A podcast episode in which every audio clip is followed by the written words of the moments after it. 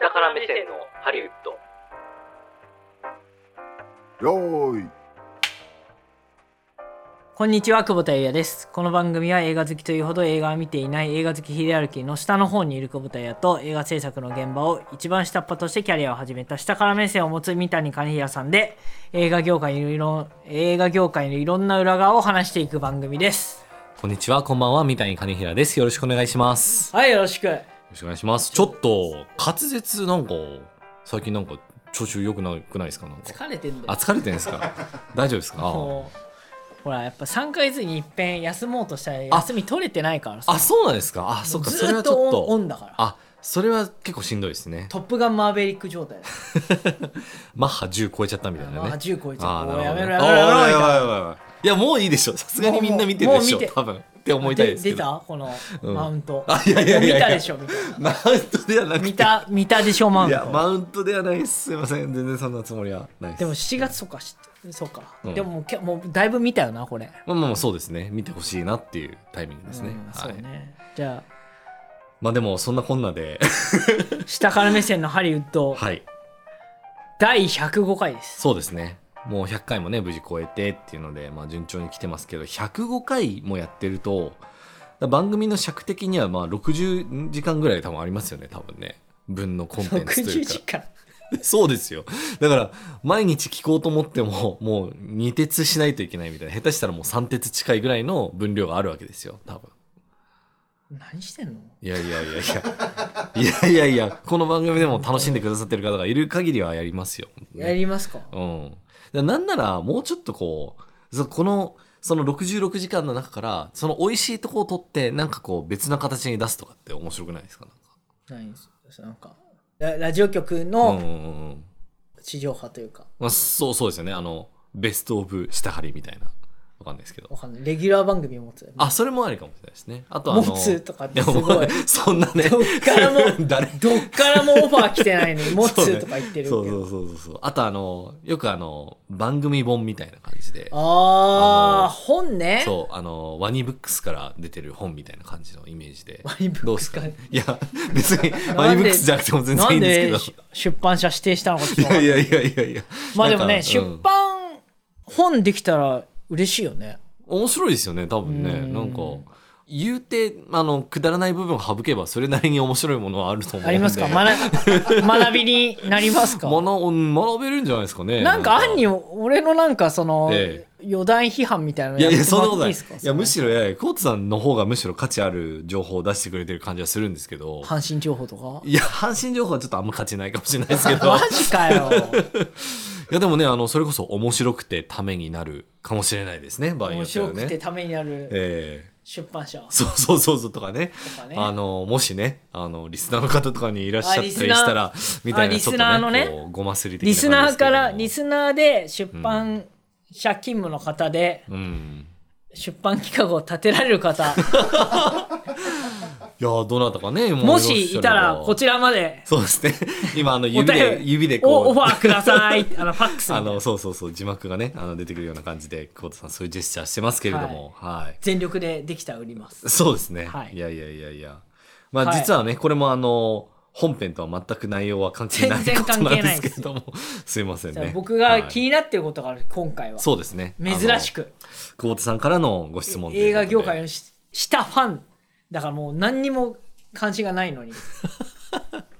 いやでもかろうじてギリギリ「トップガンマーヴェリック」見たいやいやいやいやいや本当にでも素晴らしい映画なんでね、はいこれそうだねじゃあもう質問する前にはいもう早く始めろとそうですねはいあ危険な空気を察知したんでしょうねはいはい、というわけでオープニングさらっと終わらせますよね、はいというわけでいってみましょう下から目線のハリウッドスタートです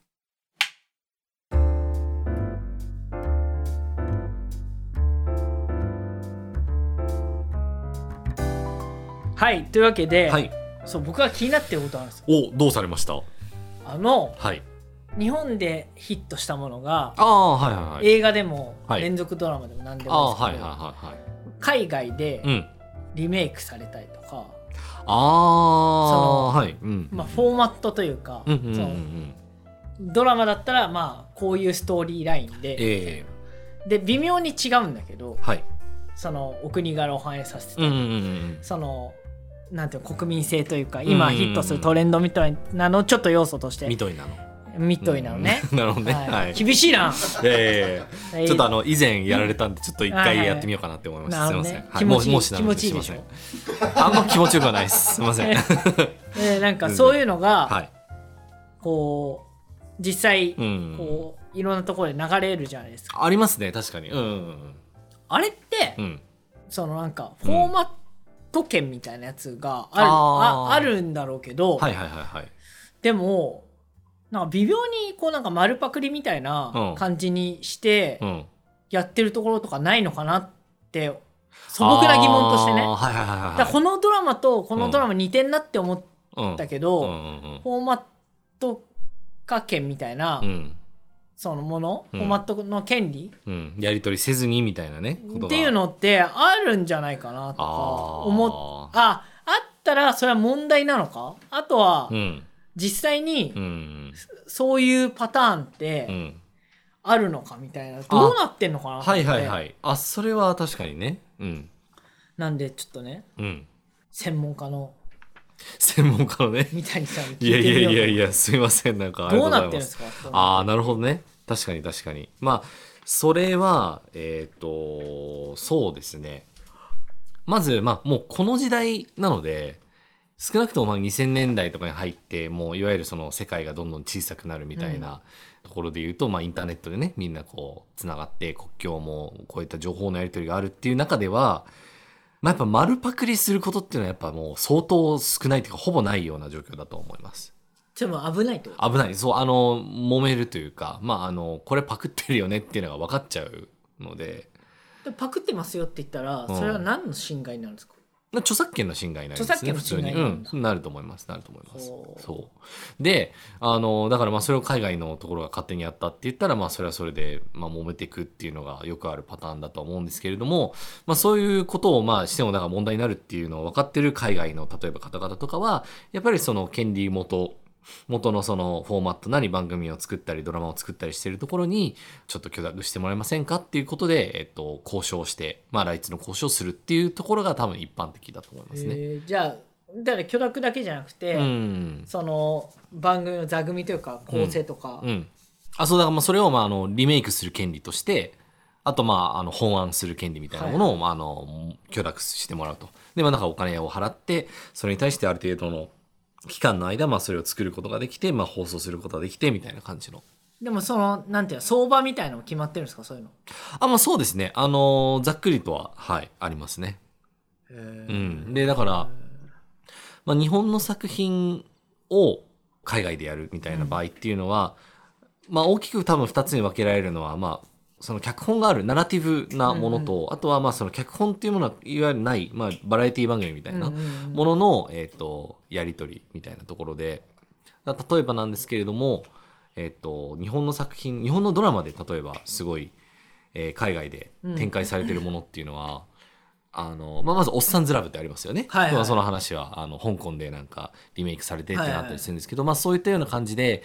例えばあの「マザー」っていうドラマがあるあるんですけど覚えてますかねなんか芦田愛菜が出てるみたいなやつのだいぶ前のああはいやつがあるんですけれどもそれが例えばあのたトルコでまずリメイクされてとかでその後他の世界各国でトルコもリメイクされてでそのトルコ版がすごいなんか評判が良かったりとかしてみたいな感じであの同じ番組でもその他の国にいろんなところにこう許諾していってっていうようなこととかもあのあったりするんですね。そうへーでそれ自体をまあ一つビジネスにしてこうみたいな会社もあったりもするんですけれどもあのそういう形はまあ一つですねその場合はまあ基本的にはその特定の言語に対して、えー、とその国での、えー、と実写映像化権リメイク権みたいなものをまあやり取りすると。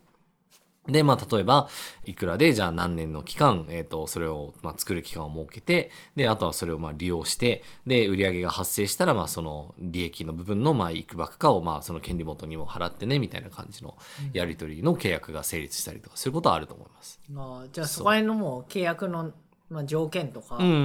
ん。相場みたいなの大体決まってるんまであ、大体そうですね、ありますねす。うねん。へあとは、えっ、と、逆に脚本がないもうんので言うと、まあ、例えば日本の作品だと、えっ、と、例えば、サスケとか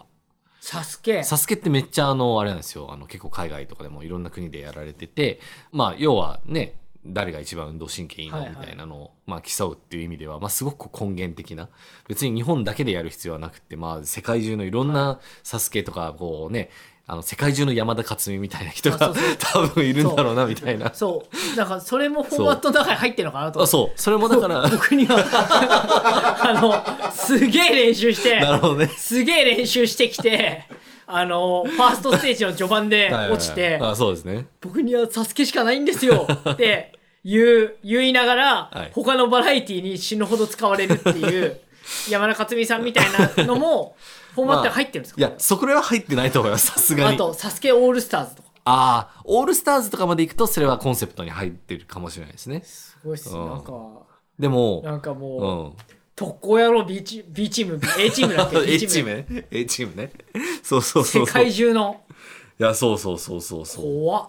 や、でもそれは面白いですよね。ある意味ではね。うん。だからまあそういう、だからコンセプト、だからまあみんながいろんな、あの、仕掛けのある、そういう運動神経を試されるコースで、えっ、と、誰が運動神経が一番いいのかを競う大会みたいな形で、えっ、と、フォーマットを打って、まああー許諾してみたいなことをやられたりしますね。うん。すごい、そねう。あとは、まあ、マネーの虎って実ははいはい、昔の番組であるんですけれども、あれも、えっと英語圏で例えば「シャークタンク」っていう番組で、まあ、いわゆるそのねあの起業家たちが、まあ、自分たちに出資してくれる、まあ、いわゆる成功者と言われるような、まあ、方の前でこうプレゼンをしてで、まあ、つ鬼のように詰められてて、まあ、それを見てる人は楽しむっていう番組だと思うんですけれどめもちゃめちゃ見てた しそあの番組出てたほとんどの人う。がうんビジネス失敗してるよいねや、そうね。いや、でもあの中で僕唯一多分続いてんのかなあの、ケバブ屋さんケバブの人がいるんですよ。トルコから来た人で。はいはいで、その人は出資無事もらってるんですけど、日本にあの、ケバブ文化気づいたのってあの、マネーの虎に出た人初なんじゃないかなってちょっと気がしてるんですよえーね六。本木とかいろんな、あ、そうそうそうね、そう。繁華街にケそうそバうブそうそ屋うそうすげえありますそうそうそうそうそう。だから意外と功績もあるんじゃないかなとか思ったりして、はいはいそう、みたいなあったんですけど、あれもだから、まあ、あの、世界中いろんなところで、あの、フォーマットを販売できるよねっていうので展開されたりとかしますよね。うん。で、逆に海外のフォーマットを日本で展開するみたいな場合もあって、で、それは例えば、クイズミリオネアとかですね。はクイズミリオネアは、あの、まあ、ちょっと調べたんですけれども、えっ、と、まあ、もともとイギリスですよね。イギリスの、あの、Who Wants to Be a Millionaire っていあーう番組があって、で、あの、音楽とかも含めね、あの、特徴的なやつあったじゃないですか。はいタンタンタンとかいろいろね、あったと思うんです。あの、ジャスラック関連でちょっと省略しますけれども、あ、そうあの、そうなんです、そうなんです。ジャスラックへの配慮ですかね。ですよね、 ちゃん多と分ね。ちゃんとできてますねそう。そうそうそう。あの、3音だけとりあえず。あじゃあそれあれなんですかその、イギリスの本家は、やっぱミノモンタさんみたいな人があ、そうそうそうそうそう。やっていてやうん。じゃあこういう感じの人って言ってミノモンタさんブッキングいやでもあれはミノモンタさんを起用したのは結構天才的ですよね。あれたためみたいなうん。あああったじゃないですかああれも本家であー。いやああれはどうなんでしょうね。でも本家の司会者の人ってそんな印象に残らない人なあんで。そうなのじゃーんって時にそうずーっとそうためて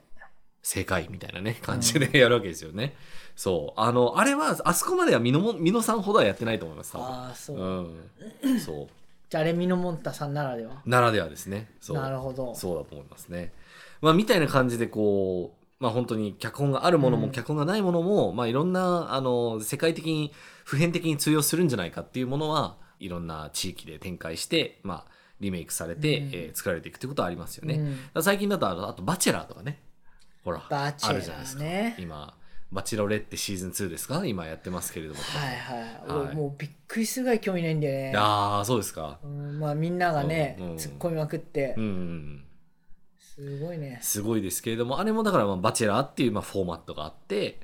まあ、いわゆるそのね、イケてる男性みたいな一人いて、その人をこう、二十何人の女性がこう、争って、唯一の、まあ、一人になるまで、まあ、その競い合うっていう話ですよね。そう。っていうので、あれもフォーマットとして、ワーナーテレビジョンかなんかが持ってるものを、あまーあ、世界的に展開してるっていう、そういうような形になりますね。うん。というので、こう、ざっくりと久保田さんの疑問点っていうのは、もう解消されましたあ解消されてますはいあもうだからあ、そうなんですかもう終わりましょうじゃあ、ありがとうございました。い やいや、そういうことではないんですけど。ああお、あったんだ間はあ今っデたィんでレすかクターが調べておありがとうございます。ミノさんのオリジナルじゃないんだねあそうなんすか正解ひファイナルアンサーからのーうんためね、うんあったらしいですよああそうなんですかそれはじゃああれもフォーマットなんですかねあれフォーマットなんですよだからこれがこっからここまでがフォーマットっていううのんは、かい明文化されてるってこと多分ある程度定義しないとね定義しないとね、うんだってフォーマットにならないでしょそうですよねでも5秒以上貯めるとか書いてあったらちょっとそれはそれでなんか興ざめな感じしませんなんか まあでもほらドキュメントは表に出てこ ないあまあそうですね確かにそうなんだ司会者黒光りしてるものとする か確かにねそれはないでしょうねきっとねううんんまあそうなんですよなのでまあリメイクっていうまあ世界があるんですけれどもあの当然映画とかでもまあリメイクっていうのはまあ常に起きてるような状況でああありありそうですねそうありあるでしょうそれはあるしたくさんあるでしょうそれうなんではねすだから特になんて言うんでしょうねまあいいのか悪いのかちょっとさておきなんですけれども、やっぱりひたすらリメイクものが多いんじゃないかっていうね、あーうん、あの最近のトレンドっていうのはあるんじゃないかなと思われますとうんうんうんいうので、まあ、あのこちらをまたディレクターが用意してくれた資料なんですけれども、まあ、ハリウッドでリメイクされた作品ということである程度リストアップされてるんですけど、まあ、例えばですねそうですねこの中で言うとああれですね例えば「夢のチョコレート工場」っていう、はいはい下から目線のハリウッドそうですねこの中で言うと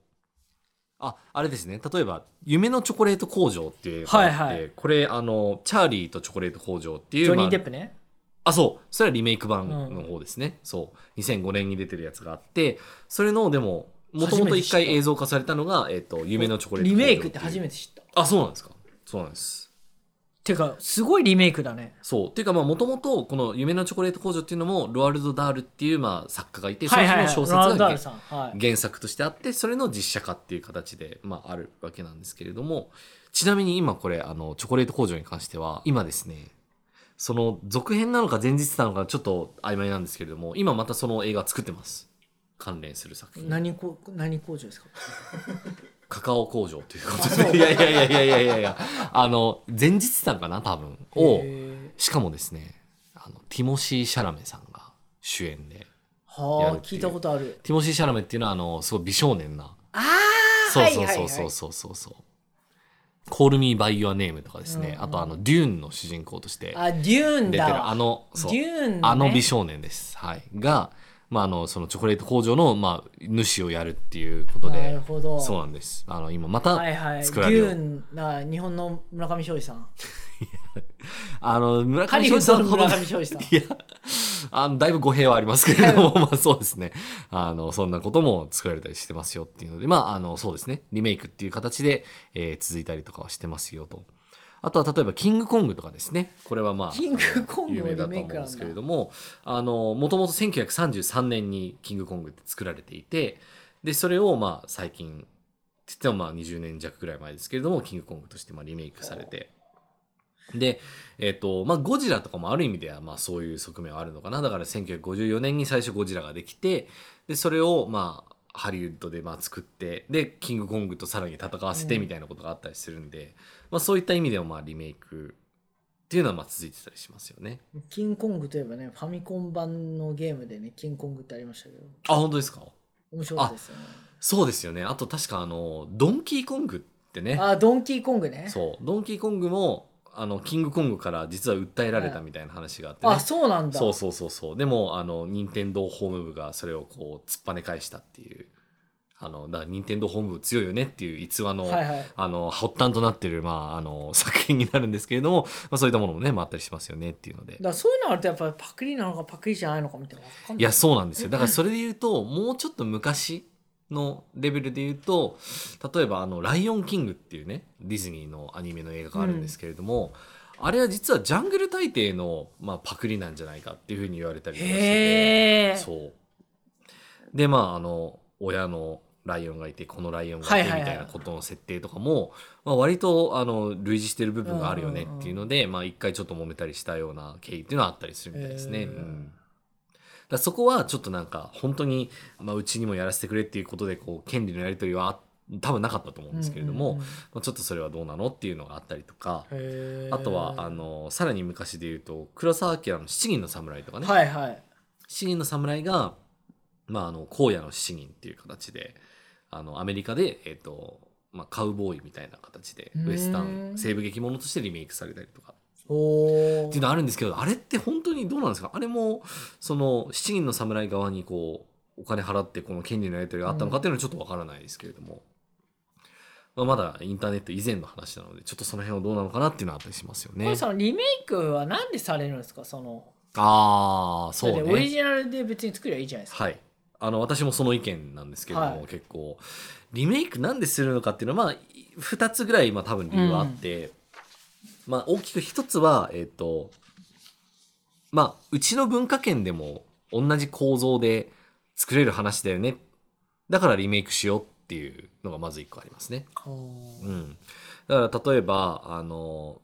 ロミオとジュリエットみたいな話を、うんまあ、いろんな国でまあできるわけじゃないですか、まあ、そのあの家族同士の争いがあって、まあ、その中でこう息子と娘がこう禁断の恋に落ちてみたいなのを、はいはいあの自分たちの文化圏でもまあできるよねうんじゃあリメイクしようみたいな形で進むっていうことはあったりするのが一つとあとはあの時間を超えてつまりあの一回作ったんだけれどももうその元のやつはちょっと古く感じるから、今の時代に合わせて今のお客さんにこう見せられるような形で、えっとリメイクしていきましょうっていうような形でするものもあって、まあ、それが例えばあの「ウエストサイド・ストーリー」っていうね、はいはいあのウエストサイド物語っていう、まあ、1961年の映画があって、えっとそれを、まあ、スピルバーグが一回作ろうっていうので、まあ、やった映画があるんですけれども、うんまあ、そういう形のまあリメイクっていうのもまああるんじゃないかっていうので、うん、一応それは存在理由としてはあの挙げられるんですけれどもいやでも元のでいいよねって正直思いますよねうんそれは本当思います、なんかリメイクが増えることによって結局いわゆるその時代その時代で新しい作品っうん、ていうのがどんどんだから少なくなっていくわけじゃないですかやっぱ単純にパイとしてねそうですそうねそうですねうんあので、まあ、当然あの商業志向が強い場合は、まあ、やっぱりある程度事前に知ら知られてるとか、まあ、認知がすでにある作品をやっぱり作った方がいいんじゃないのっていうことで、まあ、リメイク志向っていうのはまあどんどん強まっていくんですけれどもただまあそれが何を犠牲にするかっていうと、まあ、そのオリジナルと言われるような、まあ、そういう新しい作品なわけですよね。う、うんんだからまあそこは本当になんかうーんどこがこうバランスがいいところなのかなっていうのはまあ気になるところなんですけれどもでもまあなんかこういう今リメイクはちょっとさすがに多いよねっていう感じはやっぱり感覚としてはあるなっていう気がしますね。うんだってこれ今資料見ましたけど、うん、カメラを止めるなのリメイクもねはいフランスであそうですねはいタイトルがはい「キャメラを止めるな」っ ていうこれはあれですか和田アキ子さん主演ですかいやそうなんですよキャメラを止めるなってフいうねランス映画でそ和田さんがあえて主演っていうこと、うんいやまあそうではないんですうえっ、とだ和田さんはだから出てキャメラじゃないあそうですねあのフランスでやってもそれにしてもフランスでリメイクするからっていうので、ね、それにしてもキャメラっていうっていねそうそうそうそう。そこで差別化するんだっていうのはちょっと面白いですよね。うん。ちなみにあれらしいですよ。あの、亀止めの、あの、もともと出ていた、えっ、と、日本人のあの、プロデューサーの役で、あの、熱々やで、みたいなことで、あの、おばちゃんみたいな。ああどんぐりさんねあ、そうそうそうそう。な名前変わりましたねそう、んそう。あの人は、キャメラを止めるなにも出てるらしいですね、ちょっとね。俺それなんかニュースそでう見た気がするなそうそうそうそうそう。あの、ちょうど、あの、カンヌ映画祭で、まあ、あの、プレミアされたんですけれども、あそそれかそれこに、かあの、方もいらっしゃってっていうので、はい、やってたみたいなんですけれども。すごいねそうなんですよ。いやだから、まあ、結構日本の作品でもあの映画でリメイクされることって結構あったりして例えば「えーとまあ、シャルウィーダンス」とかねマジっすかそう「シャルウィーダンス」っていうのはもともと周防正行監督のやつがあってそれをまあアメリカで作り直すみたいなのもありましたし、あとはあの中堅八高のね「ハチ」っていうね映画がハリソン・フォードいやあれはリチャード・ギアリチャーじゃなドいかなギアそうそうそうそうそうハーチーってハチってそうやつが、まさかのそのハチを見てない見てなくてそこだけずっと見てるあそうねそうそうそうそうそうハーチーハチっていうのもあるのもそうだし、あとはあの、ほら、もう20年近く前ですけど、J ホラーのリメイク。だから、ジュオンとか、はいはいはいえっと、リングとか、あのそういったもののリメイクっていうのはありましたよね、ハリウッめドで。ちゃめちちゃ貞子早いやつねゃ。あ、そうそうそうそうそうですね。あれもリメイクになるわけですよね。はいはいうんいやでもだったら日本の映画そのまま上映してもいいじゃんって思うんですけど、やっぱそこはその言語の壁とかあとやっぱ若干文化の壁とかねあったりして字幕じゃダメなんですかいや字幕でもいいんですけど昔の人、まあ、今もそうですけど字幕ってあんま読まれないんですよね。へえそうみんな字を読むのがあんま好きじゃないみたいで。っていうとなんかすげえ嫌味に聞こえますけれども あのそうなんですよね。なんか結構例えみばねリングとかっ、うてん海外の人が見たら、うんその日本版うんえ松島菜々子えええさんがあれ見て怖くないと思うのかな怖くない怖いよねいや怖いですよね多分ね。うん絶対怖いよね、うんうんうんうんい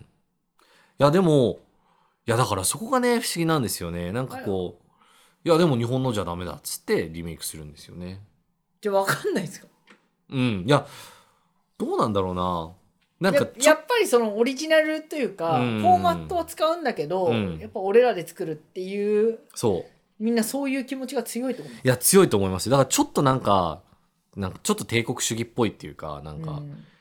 やアメリカで作るんだみたいな感じ、うんうんっていうのはあったりしますよね。あそうなんだでそれがうまくいく場合もあるしいかない場合もあったりするんですけうんどうんう例えばあのえっ、と「ディパーテッド」っていう映画があるんですけれども、それはもともと「インファナル・アフェア」っていう香港の映画が元になってるんですけど、まあ、それをリメイクしてるわけですよはね。いはいはいでもどっちもまあ成功作っていうことで、うんうんあの成功し知たっりてするる両方知ってるもんあそうですよね、んそうそうそうそうでもまあ片や例えばなんか「最強の二人」とかっていう映画があるんですけどああのフランスタクタクシーのやついやタクシーのやつではなくてえっ、とあの老金人も老人とあそうですそうです金持ちの老人だけどあの車椅子の人うんを、うんまあ、スラム育ちの人がこうんう介護するみたいな話でで友情を育むって話なんですけどあれフランス版がものすごくよくできてるんですよね、うんでももうめちゃくちゃいい映画なんですけれどもいやちょっとこれはリメイクするっていうことでアメリカでそれこそワインスタインカンパニーだったんですけど、当時あのリメイクするみたいな話になっていや別にする必要ないじゃんとか思いながらでもそうされたっていうのはありましたよね。でそれもまあそこそこヒットするっていうのがあって、あとは例えば「ドラゴンタトゥーの女」っていう映画なんですけれどもそれももともとスウェーデンかなの、うんえー、と原作映画がまああってそれをデビッド・フィンチャーがリメイクするっていう形で出たんですけれどへもーただそれはあんまりヒットしなかったんですよねそのフィンチャーのリメイク版が。はいはいだから本当は3部作とかで作る予定だったのがあの1作目でちょっと今途中で中座してるみたいな状況が発生したりとか、うんっやていうのはあったりしますね。っぱオリジナルでやっぱり出したいけど、うんだからまあリメイクまあねあの本体そのまま流してもいいんだけど、うんやっぱりそこオリジナリティよってところで改めてまあねだから本当はリメイクする場合ってその元のやつより面白くできるとか、うん何かこう付け加える要素が本当にしっかりと明確にあるとかよっぽどじゃない限りリメイクってやっぱりどうなんだろうなって思いますよね。だからやっぱりリメイクにうほんなんていうのこう魅力を感じるのってうんやっぱだ打率なのかそう打率ですなね確実に当てたいみたいな、あのーそうそうそうそうそうそういう意味ではそうなんですよねすでにある程度の認知を獲得しているっていう意味での,、うんあの打率の高さっていうのが、まあ、商業的な理由としてはやっぱあると思いますね。うんなるほどね、そうまあそうやったらまあまあ本当納得はうん納しました得はするけどでもそれでいいのかっていうねだからそこの問題はまたあると思うんですけどまあよしあしは我々はね断罪しない立場だと思うんですけどそんなねでもまあそうなんですよ面白きゃいいどけどね面白きゃいいんですけどねそうだからやっぱり当たり外れはあると思うんで、うん、映像技術の向上とかでリメイクされることはあるそれはありますねだから例えば「キングコング」とかはそういう例だと思いますねあの 今1933年のやつ見るといやーチャチだなって思っちゃうような言ってみればまあ着ぐるみ的な世界観ですよねでまああのキングコングがあってでこうジオラマで作るみたいな感じなんですけどまあやっぱり今はさすがにまあ VFX が発達して、それで非常にだからよりよくいい形でこう作ることができるっていうのでリメイクされるっていうのはありますねと。なるほうど、ねん、それはまさにそうだと思いますね。だから、あれ、それで言うと、デューンとかも、一回、デビッド・リンチで映画化されたことあったんですけど、まあ、映像技術の面でも、まあ、だいぶやっぱり、うんあの向上できたっていうことで、今回のその最近の、はいはいあの、ディニー・ビル・ヌーブのデューン、デューンがまあできたというようなことで、シャラメシャラメ主演のね、そう。だから、そういう、確かに、まあ、技術の発展っていうのは一個理由としては、まあ、あり得るとは思うんですけれどもで、まあ、特にその1回目のあの映像化がうまくいってない場合とかねだったらこうリベンジみたいな形でこうやるっていうのはあると思うんですけど1作目がめっちゃいい場合って本当それでいいじゃんって思っちゃうんですよねう。まくいってない作品をリメイクしたいっていううん、話ってなかなかないでしょあまあそれもそうですね確かに。うまくいった作品リメイクしたいってみんな言うでしょ、まあまあまあそうですねそれはそうか打もしれない率を高めたいわけだ打率を高めるという意味だよねそうですねなるほどね、うん、いやでもやっぱりそこはあのオリジナル作品が犠牲になってるっていうところは否めないなっていうのはあるので、うん、トップガンなんかリメイクじゃないよねあれはなんかつ続編あれは続編ですねそうそうそうそうそうなるほどそうだからまあマッドマックスもマッドマックスは続編に一応なるのかな多分ねそうっていう形になるんですけども続編だったらね全然まあ時間経ってもねまあまあまあまあまあうんまあまあって感じですよね、そうリメイクの打率は高いかどうかっていう、まあ、質問なんですけれどもまあそうですねそれなりにやっぱり当たっているとは思いますねうんうんただうんやっぱり新鮮味がどこまでこう出せるかっていうところで結構その成功するか否かっていうのは分かれてくるんじゃないかなっていう気がしてますね。うん、うんだからなんかなどうなんでしょうね。でも本とか作る場合はリメイクとかあんまないですよね。考えたことないよねそうですよね。ううんんそうあのまあ、本の業界でもそうだと思うんですけどその類書とかうんいわゆるそのどういう作品に類するかってあるじゃないですか。あれって結局なんか似てるものベースでこう比較しないとなんか説得力持たないみたいな点って逆にオリジナリティをちょっと制限しちゃってるんじゃないかなみたいなのってあったりしません、うんってすごい思っちゃったりする時もまた時々あるんですよね。なんかいわゆるはあこれって何々と何々の掛け合わせみたいな映画なんだとかってよく言ったりするんですけれども、ただそうすると結局それぞれのこうちょっと派生版みたいな感じにとどまってしまうこととかってないのかなとかね思ったりしてるんですけど、でもまあかといってもあの世の中にね完全にオリジナルのものっていうのはもう存在しないんだっていうねあの意見の人も当然いるので。まあでもまあそれはそれででねあれだと思うんですけど消費する側もわかっ賢いから分かっちゃうと思うけどねあそうですかううーんんそのある種の興ざめ感というかああまあねうーん出ちゃうと思うけどね、うーんまあそうですよね。なんていうかいやだからそろそろみんなリメイクものに飽きてきてないのかなとかねちょっと気になったりはするんですけれども、そうねうんなんかまあ続編とかね新シリーズとかっていうのはありなのかもなってちょうど「トップガン」見た見てまあそうですねしばらく思う考えたけど、そうだからたあのオリジナルが良かったでかつその時の経過がこう自然な形であの次の作品に接続するような場合だ例えばあの「空手キッド」が「コブラ会」になったみたはいいなね、はいはい日本のタイトルはベストキットですけれども、はい、主人公の男の子たちが大人になって逆に先生になって子供たちを教えていくみたいな、それはありですよね非常に、まあ、だからヒットしてるんだと思うんですけれどもそうそうそうそうだから単純にリメイクだといやそうなんですよねもうやっぱりどんどんどんどん世界はや早くうん、うん結論まで持ってくのもう早いから、うん消費は早いよねだってもう結論見えちゃってるからそうなんですよね。そう。まあでも、まあ聖書にも書いてあるんですけれども、っていうまた聖書の引用かよって話なんですけど、あの、まあやっぱね、火の下に新しいものはないっていうね、ことは言ってるんですよね。うんだからす、すべてこの世にあったこと、あることっていうのは過去にもあったし、これからもあるだろうみたいはいはないというところがあって、へーって思って、初めて読んだ時結構びっくりしたんですけど、まあやっぱそういうもんなのかなっていうね、ところありますよね。でもその中にあって、でもちょっと何かしらこう、新しい組み合わせなり何かをしらこう見つけて、ちょっとでもこう、文化にこう、爪痕を残せたらいいなっていうのはありますよね。まあそうだねうんうんまあだからそうねまあ面白いから何でもいいんだよ